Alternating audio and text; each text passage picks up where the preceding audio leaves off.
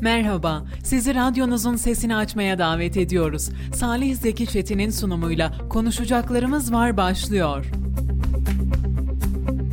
Evet konuşacaklarımız var programından herkese merhabalar mutlu akşamlar diliyoruz. Bugün Şubat ayının son günündeyiz ve bizim için belki de tarihin en kısa ayı ama e, insanlık tarihinin, Türk tarihinin en uzun Şubat ayını geride bırakacağız. Hakikaten e, kaybettiklerimizle, toprak altında bıraktıklarımızla, yıkılan enkazlarımızla ve tabii ki yitip giden canlarımızla bu Şubat ayı bizim için çok uzun bir ay oldu. Bugün son günündeyiz artık. İnşallah yeni ay, Mart ayı diyelim. Umutların yeşerdiği, e, enkazlarımızın bir an önce kaldırılıp şehirlerimizin yeniden yaşanılabilir birer yer olduğu, insanlarımızın yaralarının sarıldığı, gönüllerindeki kasvetin, ruhlarındaki sıkıntının, ölüm telaşının, hayat kaygısının ve cenaze acılarının son bulduğu bir ay başlangıcı olur hepimiz için diyelim. Zor günlerden geçiyoruz hatta zor demek bile bazen az kalıyor desek yeridir. Çok zor günlerden geçiyoruz ülke insanlığı olarak, Türk milleti olarak hakikaten. Belki de 1923 kurtuluş mücadelesinden bu yana en zor dönemlerimizden bir tanesinden geçiyoruz. Çok büyük badireler atlattık, çok zorlu günler gördük. 99 depreminden Elazığ'a, Van'a, İzmir'e kadar birçok deprem gördük. Orman yangınlarını gördük. Terör saldırılarını gördük ama öyle zannediyorum ki hiçbiri bu kadar bizi yaralayan, hiçbiri bu kadar ağır gelen, hiçbiri bu kadar yıkıma sebebiyet veren ve hiçbiri bu kadar canımızı acıtan cinsten olmamıştı belki de. 10 ilimizi kapsayan büyük bir yıkım gerçekleşti. Binlerce bina yıkıldı, milyonlarca bina ağır hasar aldı. Yer küre yerinden oynadı. Hala hareketler ve artçı sallantılar devam ediyor. 50 binden fazla insanımızı belki de toprağın altına verdik ve hala kayıplarımız var. Hala ulaşılamayan cesetlerimiz var. Milyonlarca insanımız da bu durumdan etkilendi. Sadece fiziken değil ruhen de madden de manen de birçok noktada gerçekten Türk milleti bu savaştan bu yıkımdan etkilendi desek herhalde yalan söylüyor olmayız. İstanbul'dan Edirne'ye Ardahan'dan Kars'a kadar birçok noktadaki vatandaşlarımız fiziken yaralanmasalar da yürekleri, gönülleri ve tabii ki içlerinde kalan insan merhametiyle derinden sarsıldılar. Sadece Enkaz altında kalanlar, sadece yaralı kurtarılanlar, sadece ölenler değil. Bu deprem kalanlara da, etkilenmeyenlere de oldukça zordu ve umut ediyorum bu sınavı en güzel şekilde verebiliriz. Çünkü buna ihtiyacımız var. Yeniden toparlanmaya, yeniden gökyüzünün mavi bulutlarını, yeniden mavi gökyüzündeki beyaz bulutları görmeye, yeniden çiçeklerin açtığı, kuşların ötüştüğü ormanlarda yürümeye ihtiyacımız var. Bu yaraları hep birlikte sarmaya fazlasıyla ihtiyacımız var. Pandemi döneminde de bizler yayınlarımızı gerçekleştiriyorduk. Sizler hatırlayacaksınız. Hatta maskenin kaldırılış haberini yine bu mikrofonlardan aynı stüdyoda sizlere iletmiştim ve o gün evde kal Kayseri, evde kal Türkiye çağrıları yapıyorduk ve yine aynı şeyi söylüyorduk. Ormanlarımızda kuşların cıvıltılarının olduğu, başımızı göğe kaldırdığımızda göğü göğsümüzde hissettiğimiz günler çok yakında diyorduk ama bugün çok daha farklı bir Türkiye'de çok daha farklı bir dünyada daha başka şeyleri konuşuyoruz. Her şeyin bir beteri varmış. Her olayın, her beterin bir başka beteri varmış. Allah daha beterinden korusun diyelim. Dualarla başlayalım programımıza ve tabii ki kaybettiğimiz, yitip giden canlarımıza da rahmetler okuyalım. Kalanlarımıza acil şifalar dileyelim. Hala toprak altında, hala enkaz altında olan cenazeler var. İnşallah onlar da tek parça olarak en azından çıkarlar ve yakınları en azından gidilebilecek bir mezarlarının olduğu teselli vesilesiyle bundan sonraki hayatlarına devam eder. İnşallah bütün ailesiz çocuklarımız sağ salim bir şekilde ailelerine teslim edilir. İnşallah hastanede son bir depremzede bile kalmaz ve her biri sağlığına kavuşarak oradan yürüyerek, koşarak adeta yeni bir hayata başlarcasına çıkabilirler diyoruz. Tekrar depremde kaybettiğimiz bütün vatandaşlarımıza Allah'tan rahmet, yakınlarına başsağlığı ve yaralılarımıza da acil şifalar diliyoruz. Melih sen de hoş geldin. Hoş bulduk Salih teşekkür ederim. Gündem tabii ki deprem. Evet. Ama bununla ilgili açıklamalarımız var. Bununla ilgili farklı gündemlerimiz var. Dün Kayseri'deki Büyükşehir Belediye Meclis toplantısı yapıldı. Bugün evet. siyasi partilerin aynı şekilde grup toplantıları vardı ve spor alanında da gelişmeler var. Bu hafta sonu biliyorsun Kayseri Spor Fenerbahçe maçı oynanacak. Onunla ilgili tribüne Fenerbahçeli taraftarların alınmaması konusunda haberlerimiz var. Konuşacaklarımız var programımız hafta içi her gün saat 17'de başlıyordu. Bugün de yine mikrofonlarımız başındayız. Bizleri dinlemeye devam edin. Bugün de konuşacak çok şeyimiz var diyelim ve başlayalım istersen. Melih ben biraz şöyle kısaca özetlemek de istiyorum aslında. Ee, öğle saatlerinde Kayseri Ticaret Borsası Başkanı Recep Bağlamış'la birlikteydik ve e, karkas et fiyatlarının 165 liralar bandına çıktığını gördük. Seni de e, yakından takip ettiğin gibi. Çünkü yani ee, insanlar bu süreçte ne alır evine ne yer yani gündelik hayatımıza devam edebilmemiz için en azından ayda bir kere de olsa o kasabın önünden geçip hiçbir şey almıyorsak yarım kilo kıyma. Hadi bunları da boş ver ya. Akşam otururken bugün evde yemek yapmayalım da hadi gel şuradan iki lahmacun söyleyelim dediğimizdeki lahmacun fiyatlarını hepimiz bugün biliyoruz. 30 60 50 100 lira neyse önemli değil. Karkas et fiyatlarına gelen zamdan sonra bugün yediğimiz lahmacunun fiyatını yarın bulamayacağız. Bunu söyleyelim. Ve bugün Recep Bağlamış'ta bir röportaj gerçekleştirdik. An itibariyle 165 lira karkas etin kilogram fiyatı ama önlem alınmazsa diyor Recep Bağlamış eğer yurt dışından ithalat yapılmazsa ihracat yapılmazsa eğer oradan yurt dışından hayvanlar Türkiye'ye getirilmezse ve e, kapasitelerimiz arttırılmazsa diyor kurban bayramına kadar yani e, özür diliyorum Ramazan bayramına kadar yani Ramazan sürecinde karkas etin fiyatının 200 liraya çıkacağını vurguluyor, ifade ediyor. Yani bu tablo bizim için gerçekten ürkütücü, korkutucu ama bir o kadar reel gerçeklerle gözlerimizin önüne seriliyor. Geçtiğimiz aylarda ticaret borsası bir basın açıklaması yaptı ve dedi ki bakın karkas et fiyatları günden güne artıyor. Kesime gidecek olan hayvanlarımız var. Bu süt fiyatlarını arttırır, yem fiyatlarını arttırır. Yapmayın belli noktada hem üreticimizi hem vatandaşımızı hem esnafımızı korumamız gerekiyor. Eğer önlem almazsak 150 liraya çıkar demişti. Çok geçmedi 2 ay oldu. 165 lirayı gördük. Yani Recep Bağlamış'ın tahmininden 15 lira daha fazla bir rakama şu anda çıkmış durumda karkaset fiyatları ve korkutucu tabloyu aslında bugün bir kez daha gözlerimizin önüne serdi. Şu an 165 lira ama dedi Recep Bağlamış. Orada büyük bir virgül koydu bence. Devamına gelecek olan cümle çok önemliydi. Ramazana kadar kapasite arttırılıp önlem alınmazsa 200 liraya karkas etin çıkacağını söyledi. Ee, bu da zaten çok az et yiyen yani hatta et tüketemeyen desek daha doğru olur bir toplum haline dönüşen bizlerin e, çok daha az et hatta hiç et alamama pozisyonuna e, getir ge, gelmemize sebebiyet verecek. Bugün e, ulusal bir kanalın haberle, haberlerini dinledim. Orada şöyle bir haber yapmışlar. E, kasap kapıya kilidi vurmak üzere. Aslında buradaki en büyük sıkıntı fiyatların artışından da bence daha büyük bir problem var. O da istikrarsızlık. Yani e, bugün işte 150 liraya aldığımız eti yarın 160 liraya alamıyoruz. Bugün 160 liraya sattığımız hayvanı yarın 170 liraya yerine koyamıyoruz. Aynı anda hem sermayemizi büyütmemiz gerekiyor hem alım satım dengesini korumamız gerekiyor. Hem vatandaşlara et ulaştırmamız gerekiyor derken gerçekten bir dünya sıkıntı hem üreticide hem satıcıda hem tüketiciye kadar uzanan müthiş bir zincir. Bunu korumalı ve muhafaza etmeliyiz. Yani vatandaşımızın evine et girmeli ama üretici zarar etmemeli. Üretici toptancı yani ee, kasaplarla bu eti buluşturmalı ama kasap satarken yarın aynı fiyata bu eti yerine koyup koyamayacağını düşünmemeli. Şimdi bu dengeyi kuramazsak şayet kasap üreticiden et almaz. Vatandaş kasabın kapısına uğramaz. Ne olur? Kasap sıkıntıya girer, üretici sıkıntıya girer, vatandaş et yemez ve olan gerçekten bizlere olur, Türk halkına olur.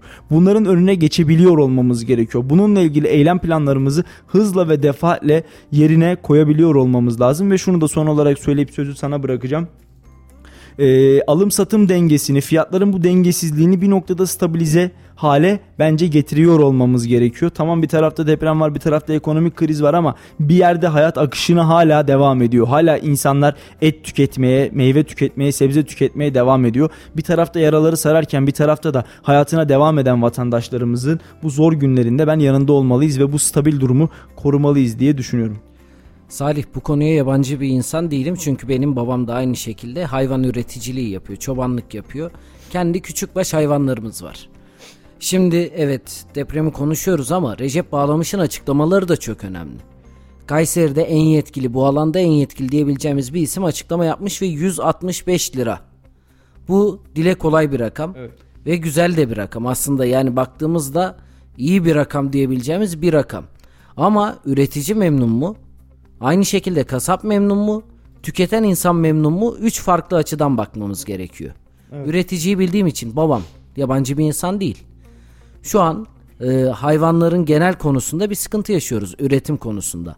Hatta zaman zaman bu alanı bırakıp farklı işlere yönelmeyi düşünen üreticiyi soğuttuğumuz bir alandan geliyoruz. Kasaplar memnun mu? Bilmiyorum. Kasap tanıdığım olmadığı için. Ama bir bakımdan da ben tüketiciyim. Tüketici olarak baktığımızda yine memnun değiliz. O yüzden acilen ülkemiz nasıl konuşurken bak deprem ülkesi filan ülkemiz tarım ülkesi. Ülkemiz hayvancılığın baş ülkelerinden bir tanesi. Ve bunu yaparken de farklı yönleriyle araştırıp gerekirse bir masa kurup o masada çözüm yollarına ulaşmamız gerekiyor. Evet. Çünkü ülkemizin ciddi sorunlar diye tabir edebileceğimiz sorunlara dönüşmemesi için. O yüzden de Recep Bağlamış'ın açıklamaları çok önemli. Zaten sayfalarımızda da vatandaşlarımız ulaşabilecek. Dikkatle dinleyelim. Şimdi e, bir taraftan yarın da bir haber geçeceğiz. Onun da aslında ben e, burada müjdesini yani e, önden daha doğrusu şeyini söylemiş olayım.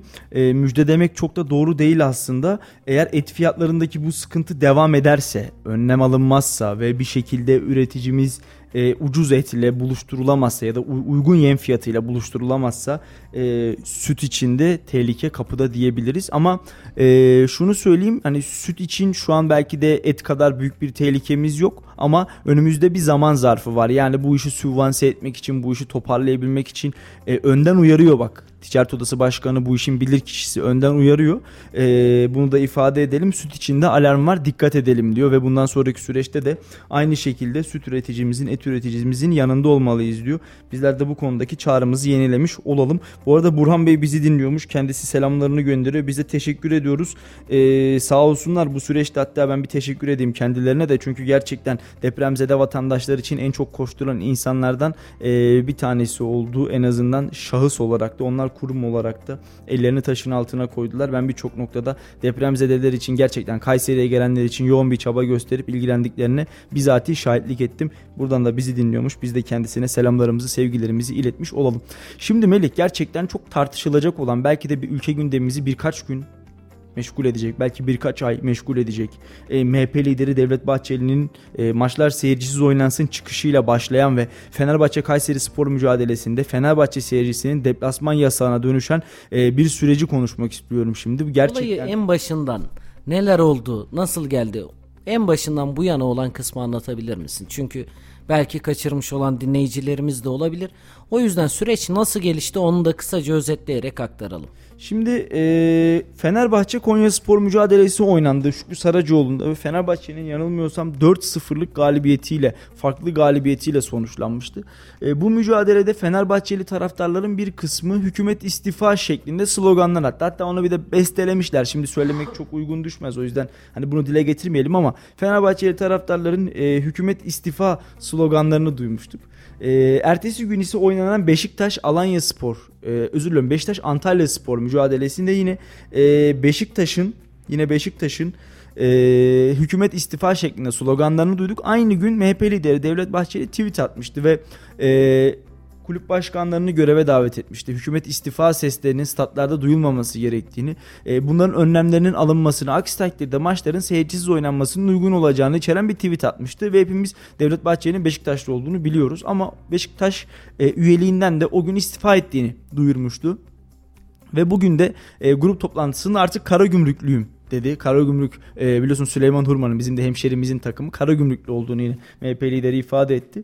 E, hafta sonu oynanacak bir Fenerbahçe müsabakası var Kayseri Spor'la. Dün de biletler satışa çıkmıştı. Hatta deplasman tribün fiyatları her zamankinden biraz yüksekti. 325 liradan açıklanmıştı. Ben de dedim ki ya bu ne kadar para hani 325 lira hakikaten günümüz için iyi bir para ve deplasman tribünü için ayrılmış. Hani normalde 50 lira bilemedin 100 lira 150 lira oluyordu deplasman tribün fiyatları. E, bugün Kayseri İl Güvenlik Kurulu'nun aldığı karar gereği gereği Emniyet Müdürlüğü'nce e, alınan karar gereği de Fenerbahçe mücadelesine Kayseri sporlu e, taraftarlar girebilecek ama Fenerbahçe Paso Ligi olanlar ya da Fenerbahçe Paso Ligi'ni yeni e, iptal edenler 20 gün kala iptal edip yeni pasolik alanlar giremeyecekleri açıklandı. Fenerbahçe Kayseri Spor mücadelesine deplasman tribününün kapalı kalacağı söylendi. Tabi bu sürece gelene kadar Kayseri Spor'un bir açıklaması vardı.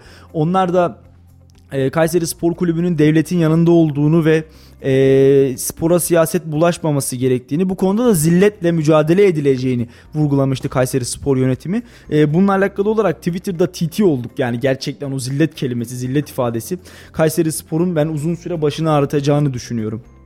Farklı kulüpler de aslına bakarsan bu konuyla ilgili açıklamalar yapmıştı. Kimlerdi bunlar bir bakalım istersen. Korendon Alanya Spor, e, İstanbul Başakşehir, e, Kayseri Spor, e, Konya Spor, Başakşehir'i söyledik. İki Süper Lig takım iki Süper Lig takımı daha vardı. Toplamda e, 6 tane Süper Lig takım Ümraniye Spor bunlardan bir tanesi. E, ve Çaykur Rizespor vardı ikincilikten ve Yeni Malatya Spor yine aynı şekilde e, bu konuda açıklama yapan takımlardan arasındaydı ama e, bunlardan ilk açıklama yapan takım Kayseri Spor oldu. Kimse hiçbir şey yazmazken Kayseri Spor zillet kelimesini de zillet ifadesini de metnin içerisine alarak bunu paylaştı ve gerçekten Türk kamuoyundan e, spor kamuoyundan ciddi manada bir tepkiyle karşılaştık. Ve bizden sonra sırasıyla zaten Konya Spor, Başakşehir, işte e, Ümraniye Spor gibi takımlarda e, paylaşımlarda bulundu. Ligde Şimdi kaç tane var? Kaç tane takım böyle bir açıklama? Süper Lig'de 6 takım açıklama yaptı Melih. Dün Türk Kulüpler Birliği'nin bir açıklaması vardı. Tüm Süper Lig kulüpleri de onları tweet etti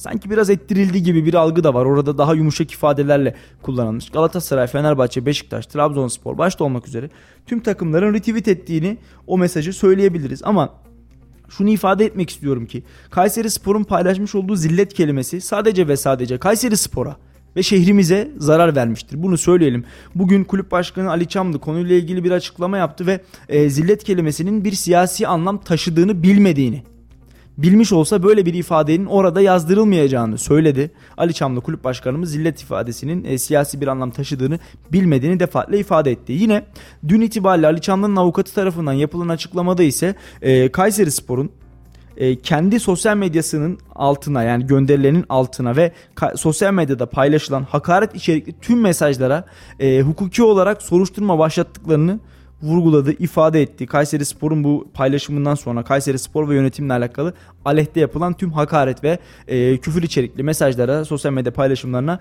dava edildiği yine Kayseri Spor e, Kulüp Başkanı Ali Çamlı'nın avukatı tarafından açıklanmıştı. E, bugün son gelinen noktada da e, cumartesi günü oynayacağımız Fenerbahçe mücadelesinin deplasman tribününün kapalı olacağı vurgulandı. E, yine çok ciddi manada bir tepki aldı. Özellikle e, spor kamuoyundan deplasmanın hak olduğunu bütün kulüpler ortak bir bildiriyle yani kulüp e, taraftar grupları paylaştı. Yine e, Fenerbahçe'nin konuyla ilgili bir açıklaması vardı ki onu okuyayım istersen.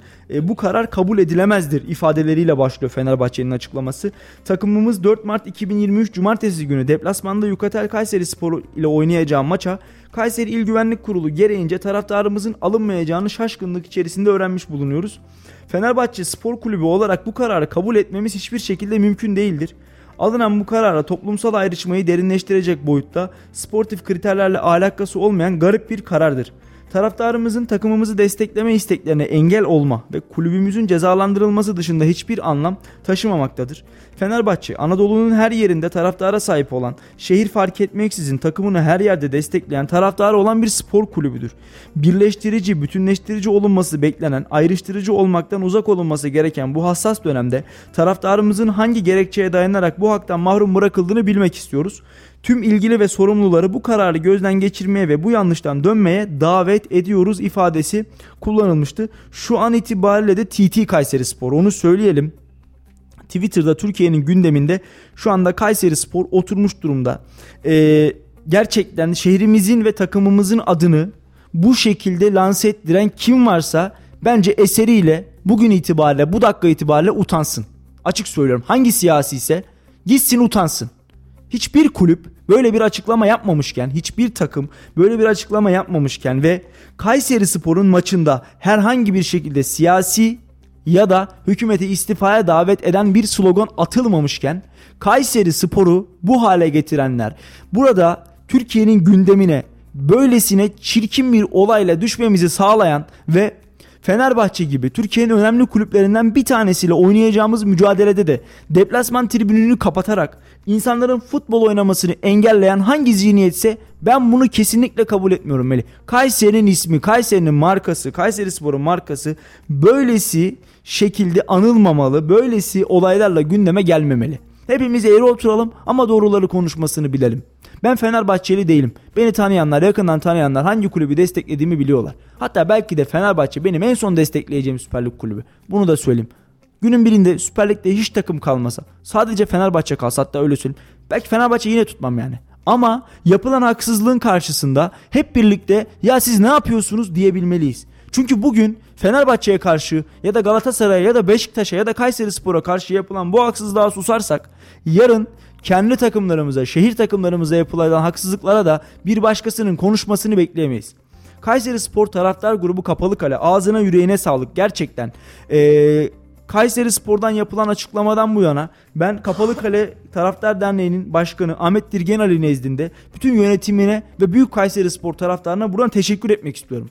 Çünkü gerçekten sürecin başından beri oldukça birleştirici ve oldukça e, insanları bir arada tutan açıklamalar yapıyorlar.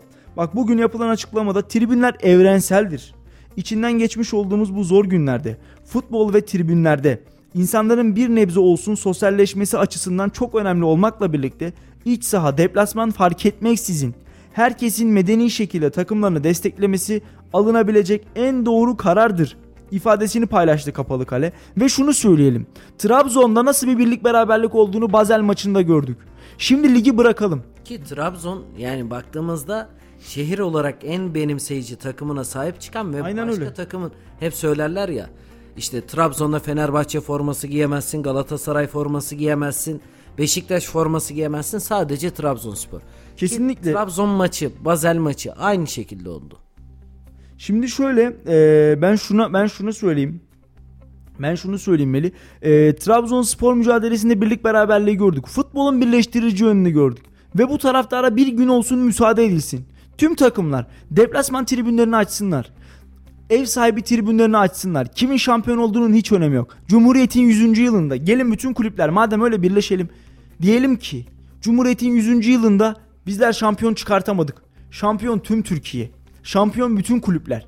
Ve bütün kulüp başkanları, bütün futbolcular bir sahaya toplansınlar.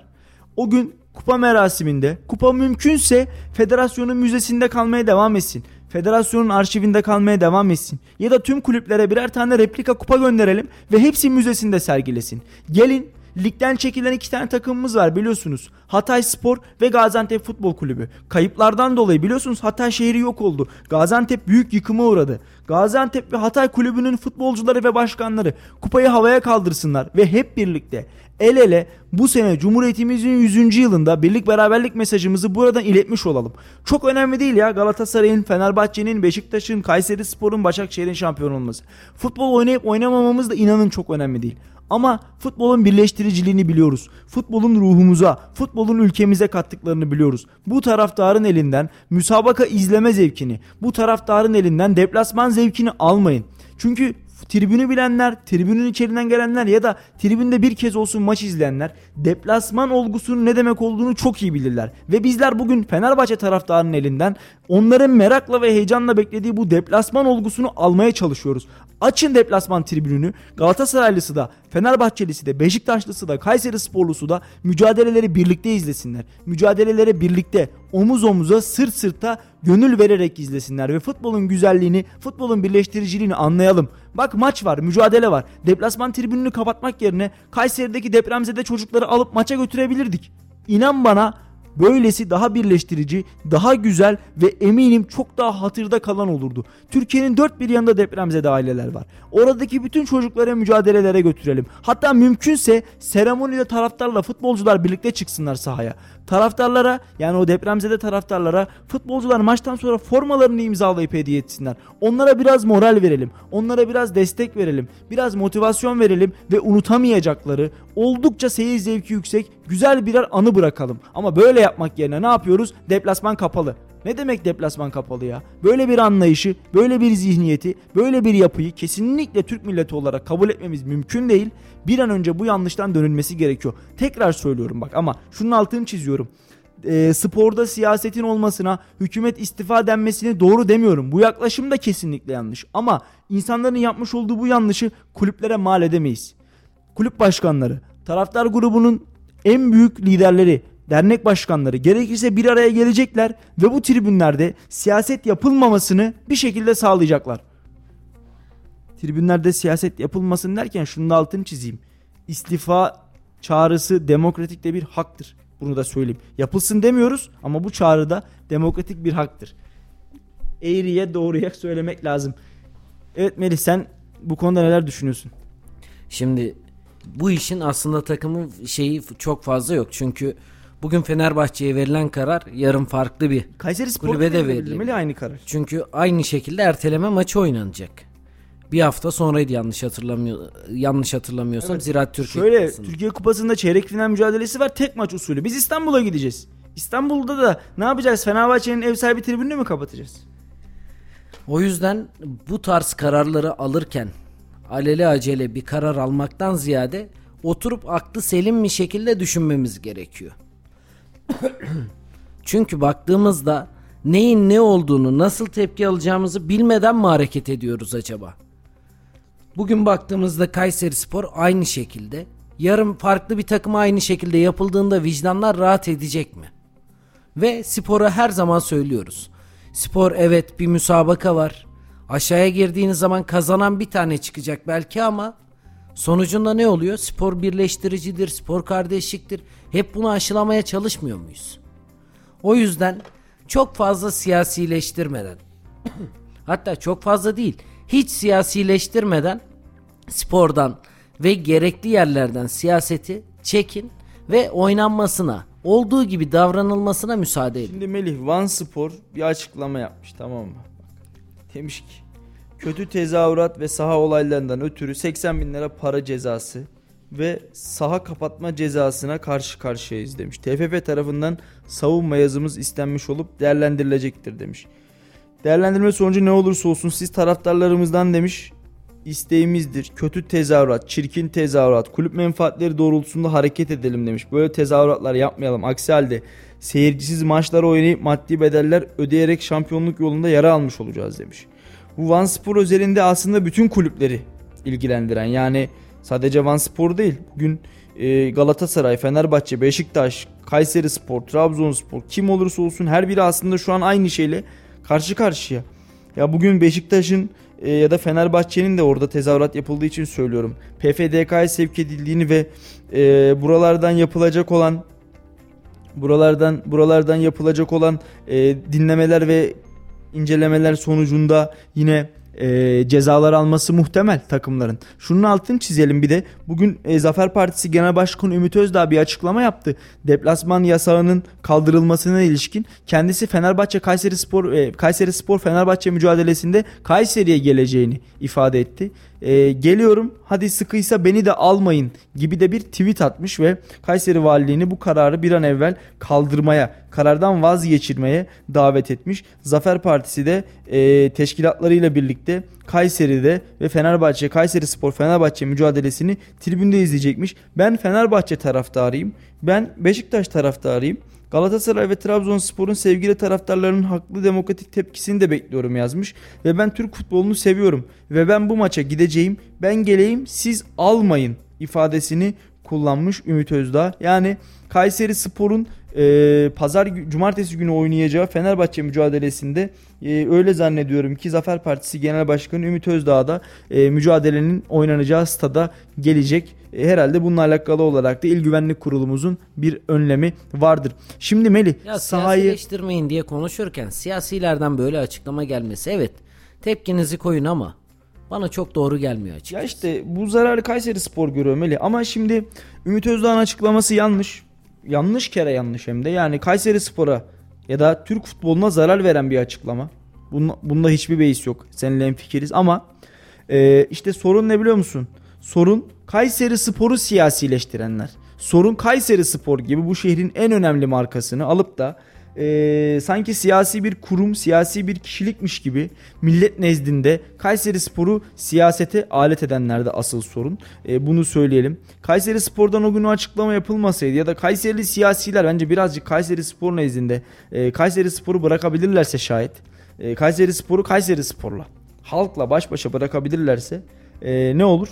Kayseri Spor bu tür açıklamalarda birazcık daha siyasi açıklamalardan uzak durur ama işte görüyorsunuz Kayseri Spor zillet diyor. Ümit Özdağ ben de geleyim hadi sıkıysa almayın diyor. Şimdi cumartesi günü oynanacak maç gergin geçecek. E Fenerbahçe taraftarı alınmayacak. Fenerbahçeli futbolcular saha içerisinde gergin geçecek. Bu bir aşikar yani. Onlar da inat edecekler. Yine önümüzdeki hafta takımımız İstanbul'da olacak. Oradaki müsabaka muhtemel suretle söylüyorum sana gergin geçecek ve Fenerbahçe taraftarına yine bir tepkisi olacak. Yani yangına körükle neden gidiyoruz ya? Neden bu kadar körüklüyoruz yangını ki? Kimse de odun atmayalım. Biraz su sıkalım. Biraz toprak atalım. Biraz battaniye örtelim. Biraz havasını suyunu keselim de şuranın en azından yangını sönsün. Ateşi dinsin demiyor. Herkes yerden bir çaput parçası da bulsa alayım şu yangının içine atayım da ufak bir kıvılcım da olsa ben çıkartayım algısıyla hareket ediyor ve Türk futbolunun geldiği durum, Kayseri Spor'un geldiği durum bugün maalesef ortada. Çok üzülüyorum. Cumartesi günü bizler de müsabaka öncesinde sahanın önünde olacağız. Maç önü ve maç sonu yayınlarla sizlere ulaşmaya çalışacağız. Umarız gerginlik haberlerini vermeyiz. Çünkü bu hem şehrimize, hem takımımıza, hem de ülke futbolumuza yakışmaz. Orada birileri hala enkaz altında cesedi çıkartılamamış şekilde bekliyorken, hala insanlar ailelerinin cenazelerine bile ulaşamamışken, burada verdiğimiz kavgalara bakar mısınız? Gerçekten Avrupalılar şu an herhalde bizimle alay ediyorlardır ya da bize küçümser gözle bakıyorlardır.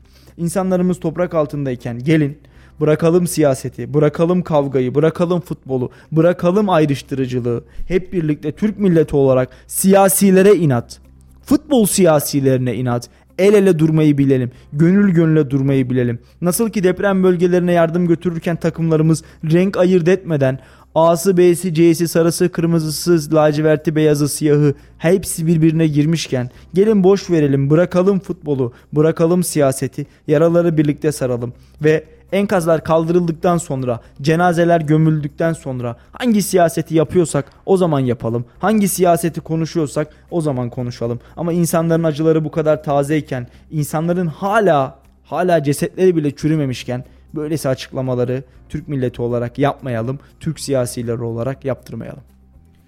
Yayınlarımızda ne diyorduk Salih? Yeniden tekrarlayalım çünkü ihtiyaç var. Hala deprem bölgesinde olan enkaz kaldırma çalışmaları devam ediyor. Hadi devam etmese bile insanlar çadırda kalıyor. Depremin etkileri hala o bölgede yaşanıyor. Sporla belki ilgilenmiyorlar. Belki siyasetle ilgilenmiyorlar. Çünkü onların bir tek derdi var. Depremdeki enkazlar kalksın, eski hayatlarına geri dönsün. İnsanlar bunun mücadelesini veriyor. Biz şu an ülke olarak her kurum seferber olmuş. Deprem bölgesinde çalışma yapıyor. Takımlar dahil. Gördük işte otoparklarını, stadyumun otoparklarını e, depolara çevirmişler. Gelen ihtiyaç sahibi malzemelere götürdüler. Evet. Şimdi ne alemdeyiz, ne konuşuyoruz? Hala yaralar sarılmadı. Hala eski hayata geri dönmedik. Konuştuğumuz şey işte bir tane slogan. Seyircisiz oynanma. Ya gerçekten tek gündemimiz bu mu acaba? Ya da bu mu olmalı? Peki birilerinin en önemli gündemi bu Melih. O yüzden değil belki ama birilerinin en önemli gündemi hala bu belki de. kendimizi bir toparlamamız lazım. Birlik beraberlik içinde diye konuştuğumuz, hep beraber nasıl birlik olmayı öğrendiğimiz şu dönemlerde sporda konuşuyorsak Trabzonspor maçı var. Siyasiler olarak kullan e, düşünüyorsak tüm siyasi partiler deprem bölgesindeydi. Orada sen şu partilisin, sen şu partilisin diye yardım da edilmedi. Herkes birlik beraberlik içinde nasıl dayanışma olur onu öğrendi. Ama şu an yine kendi içimizde kırılmaya başladık. Tüm dünya bize yardım ederken, tüm dünyadan yardımlar gelirken biz kendi içimizde birlik olmayı başarmamız lazım Salih. Evet. Çünkü bizi biz birlik olursak bu olayların üstesinden gelebiliriz ve yaraları sarabiliriz. Melih, O yüzden konuştuğumuz konulara hep dikkat söylüyoruz ya işte e, ayrılıkta azap birlikte rahmet vardır. Maalesef sadece lafta kalıyor. E, biz birleşemiyoruz. Bir türlü birleşemiyoruz. Bizi ayıran her ne varsa bir türlü birleştirmiyor. Gerek siyasi irade, gerek e, insanların ortaya koymuş olduğu durum. E, Ne her neyse bu bilmiyorum ama bizim bir şekilde birleşmemizin önüne geçiliyor. Çok üzülüyorum ama üzülmekten de öteye geçemiyorum. Bunun da altını çizmiş olayım. Şimdi ee, şöyle bir şey söyleyeyim Melih sana. Biliyorsun Altılı Masa hala adayını açıklamadı ve bir noktada aslında Altılı Masa'nın adayı da merakla bekleniyor. Ee, aslına bakarsan e, aday açıklanacaktı. Bugün yarın eli kulağındaydı ama deprem hadisesinden dolayı e, adayın açıklanması birazcık daha sonraya bırakılmıştı. E, bugün İyi Parti'den bir açıklama geldi. 2 Mart'ta artık Cumhurbaşkanı adayının belirlenmesi için toplantı yapılacağı ve adayın açıklanacağı ifade edildi ve e, çok ilginçtir ki günlerdir sessiz kalan Ankara Büyükşehir Belediye Başkanı Mansur Yavaş da e, özel bir televizyonun canlı yayınına telefonla bağlandı. E, aday olması durumunda Genel Başkan Kemal Kılıçdaroğlu'nu desteklediğini ama altılı masadan çıkacak bir ortak kararla kendisinin uygun görülürse Cumhurbaşkanlığı makamı için aday olabileceğini ifade etti. E, bu Mansur Yavaş'ın e, vermiş olduğu en net açıklamaydı aslında sürecin başından beri. Çünkü e, biz işimizi yapacağız, biz Ankara'ya bakıyoruz, biz işimizi bakacağız, biz şu an belediye başkanıyız gibi açıklamaların biraz dışında kaldı bu açıklama ve ilk kez Mansur Yavaş e, yeşil ışık vari bir açıklama yaptı. Bu da gerçekten sosyal medyanın gündemine oturdu desek yalan söylüyor sayılmayız. E, İyi Parti milletin sesine kulak vereceğiz ifadelerini kullandı. Milletten gelen sese kulak vereceğiz ifadelerini kullandı. Yine geçtiğimiz günlerde CHP grubu da toplanmıştı ve e, grup başkan vekilleri yazılı bir beyanatla Cumhurbaşkanlığı seçim sürecinde e, alınacak olan tüm kararları tek yetkili olarak Kemal Kılıçdaroğlu'nu belirlemişti ve Kemal Kılıçdaroğlu'nun alacağı her karara e, grup olarak, e, parti olarak uyulacağının altı çizilmişti. Bunu da söyleyelim. Bu arada Kahramanmaraş'ın 12 Şubat ilçesinde 4.5 büyüklüğünde bir deprem meydana gelmiş. Ee, yaklaşık olarak 5 dakika kadar önce e, geçmiş olsun diyelim. Geçmiş olsun dileklerimizi iletelim. İnşallah herhangi bir can kaybı yoktur diyelim. E, çünkü artık gerçekten büyük bir geçmişe, büyük bir geçmiş olsuna, yaralarımızın sarılmasına ihtiyacımız var. Şimdi e, sana sorayım Melih, ne düşünüyorsun Altılı Masa'nın adayı hakkında? E, sence artık 2 Mart'ta açıklanacak mı ya da Mansur Yavaş'ın adaylığı hususunda? Açıklanması için toplantı yapılacak öncelikle. Evet. Bu toplantılara alışmadık desek yalan olur. Çünkü her toplantı sonucunda acaba Cumhurbaşkanı adayı ile ilgili bir açıklama çıkar mı?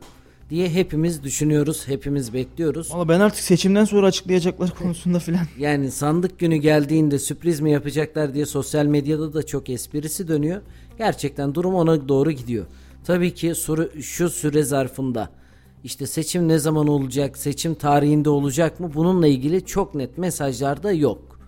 Çünkü ne olacağını hepimiz bekliyoruz. Şöyle e, AK Parti Grup Başkan Vekili aynı zamanda Kayseri Milletvekili Mustafa Elitaş, Elitaş. dün e, seçimin yapılacağını ertelenmesinin söz konusu olmadığı içeren bir e, açıklama yaptı. Ama bunlar sadece söylem. Şimdi YSK tarafından bir açıklama kurumlardan gelmediği için partilerin hepsinde mutabık olarak söyledikleri şu 14 Mayıs'ta seçim yapılacak.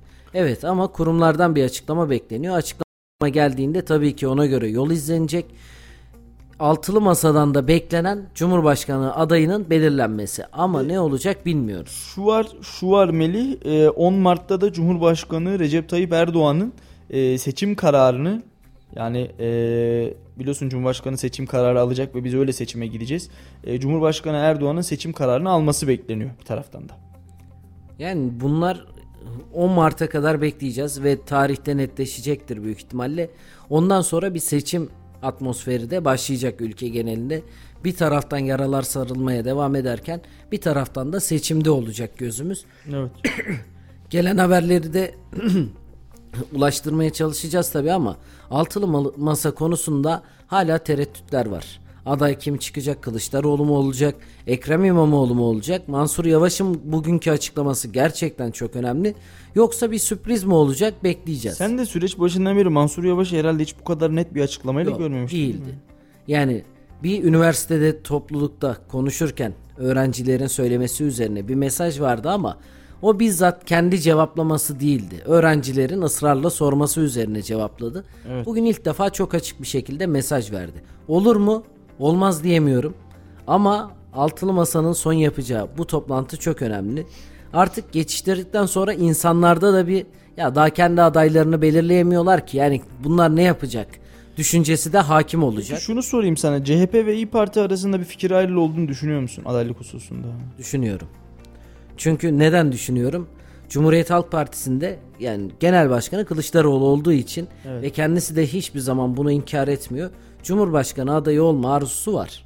Evet. Ama İyi Parti Kılıçdaroğlu'nu bu kadar güçlü aday bulmuyor. O yüzden farklı bir ismin çıkartıp bu alanda artık seçimi de garantiye almak istiyor. Peki sence kim olacak? Ben bilmiyorum. İşte en büyük sıkıntı orada.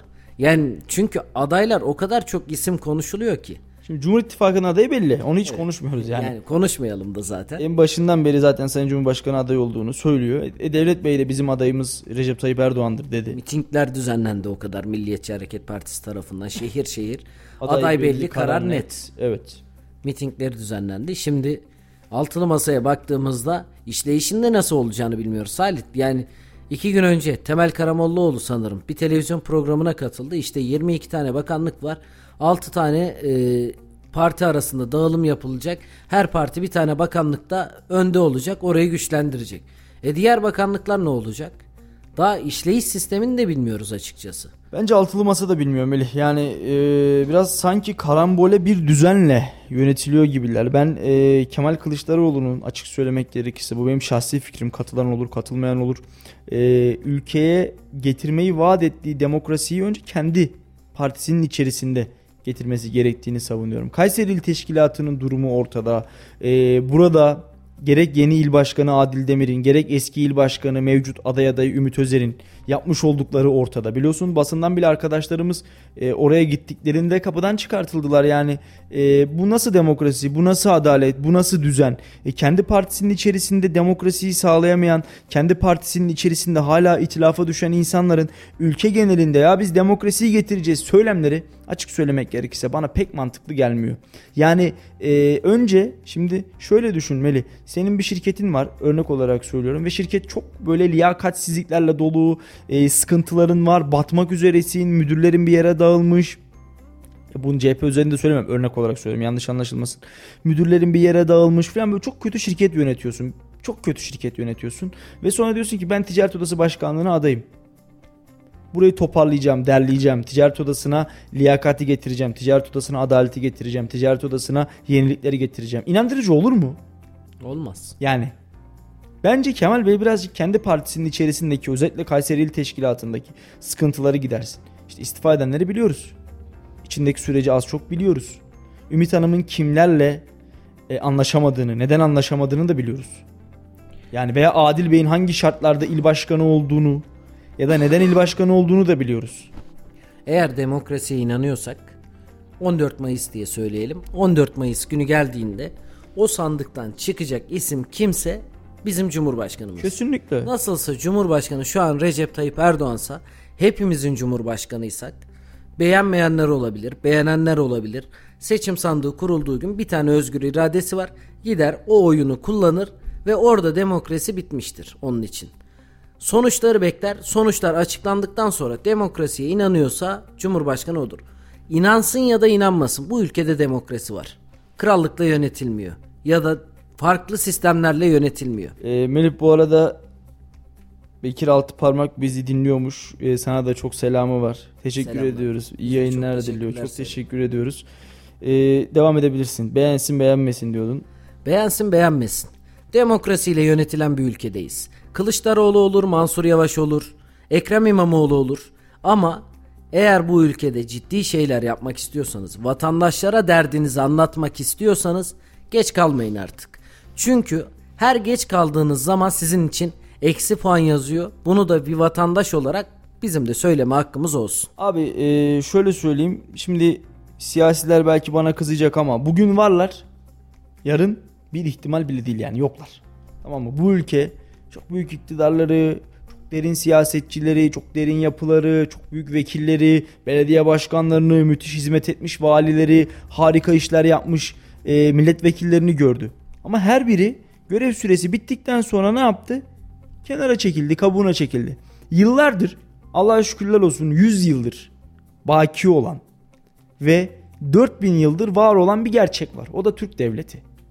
Bugün devlet işte bak, e, hükümet, hükümet devlet, devlet arasındaki o farkı heh, onu söyleyeceğim. Yani 20 yıldır AK Parti iktidarı 20 yıl diyelim 20 yıldır bu ülkeyi yönetiyor doğru mu? Yani Tayyip Erdoğan'ın başbakanlığından alalım 20 yıldır bu ülke yönetiliyor. Ama 20 yıl önce yani bundan işte 22 yıl evvel farklı bir iktidar vardı. Farklı bir hükümet vardı. Ama devlet aynı devletti. Yapı aynı yapıydı. Şunu unutmayalım. Şunu unutmayalım. Hükümeti eleştirmek, devleti eleştirmek anlamında değil. Hükümeti desteklemek de devleti desteklemek anlamına gelmiyor. Devlet bizlerin oluşturduğu bir unsurdur. Devlet hepimizin yaşadığı ve yekpare olarak Türk milletinin müthiş bir iradeyle ortaya koyduğu, Çanakkale'nin kurtuluş mücadelesinden kuruluşu başlayan, Altay dağlarına kadar uzanan tarihiyle ve günümüze gelen yapısıyla üzerinde yaşadığımız ay yıldızlı bayrağımızı simgeleyen kara parçasıdır, toprak parçasıdır. Devleti bizler oluştururuz, devletse bizi var eder. Devlet babadır, devlet ocaktır, devlet anadır, devlet topraktır. Devlet her şeyimizdir. Bu gerçeği saklayamayız ama hükümet ve devlet arasındaki farkı ayırt etmek gerekiyor. Bu noktadaki irademiz ve duruşumuz çok önemli. Çünkü bugün AK Parti iktidarı, yarın X partisi iktidarı hiç önemli değil. Ama önemli olan şu, Türkiye Cumhuriyeti Devleti. Yani Türkiye Cumhuriyeti Devleti'nin altında kurulmuş bir siyasi partinin ya da bir siyasi oluşumun ya da bir siyasi kişiliğin devleti yönetmeye talip olması ve bunu kazanmasından sonraki süreçte gelmiş olduğu iktidar noktası. Bu tamamen gelip geçici bir süreçtir. Belki 20 yıldır, belki 10 yıldır, belki 50 yıldır. Bilemeyiz. Cumhurbaşkanı Recep Tayyip Erdoğan ülkemizin kurucusu Gazi Mustafa Kemal Atatürk'ten daha fazla iktidarda kalmış bir devlet adamıdır. Ama onun da yani en fazla kalan iktidarda kalan e, Cumhurbaşkanlığında ülkemizin banisi, kurucusu Ulu Önder Gazi Mustafa Kemal Atatürk'ün de iktidarının son bulduğu ama Türkiye Cumhuriyeti Devleti'nin varlığını sürdürdüğü bir dönemdeyiz. Ne diyor Mustafa Kemal? Benim naçiz vücudum elbet bir gün toprak olacak. Fakat Türkiye Cumhuriyeti ilelebet payidar kalacak. Bizler bu payidarlığı unutmayalım. Bizler hükümetlerin geçici olduğunu, Bizler cumhuriyetimizin ve devletimizin kalıcı olduğunu unutmayalım. Tabii ki destekleyeceğiz. Tabii ki bir gruba oy vereceğiz. Tabii ki cumhurbaşkanına ya da farklı bir cumhurbaşkanı adayına sempati duyacağız ve onları destekleyeceğiz ve kazanmaları için de gidip sandığa irademizi ortaya koyacağız. Ama bilelim ki bizim oy verdiğimizde seçilse, bizim oy vermediğimizde seçilse günün birinde iktidarı son bulacak. Bunun bilincinde olalım. Bu noktayı atlamayalım, unutmayalım. O yüzden Altılı Masa'nın adayı yani çok da şey değil. E, belli olur olmaz. Yani şu ülke böyle bir gündemdeyken e, aday tartışmalarının ben zaten siyasi noktada da çok fazla miting ve böyle çok şaşalı programlar yapılmayacağı kanaatindeyim. Seçim süreci biraz daha böyle yas ve matem havasında buruk geçecek ki öyle de olması gerekiyor. Çok önemli değil bir yerlere bayrak asmamız. Çok önemli değil meydanlarda vatandaşlara seslenmemiz benim nezdimde. Yaraları sarabiliyorsak el birliğiyle hep beraber yaraları sarabiliyorsak o zaman seçimin kazananı da siyasetin kazananı da Yüce Türk milletidir. Bunun altını çizmek istiyorum. E, altılı Masa'nın adayı da belli olduğunda zaten tekrar e, üzerine konuşmuş oluruz. Ki buruk geçecek şu da olacak. Yani burada partiler biraz da tepki alabilir.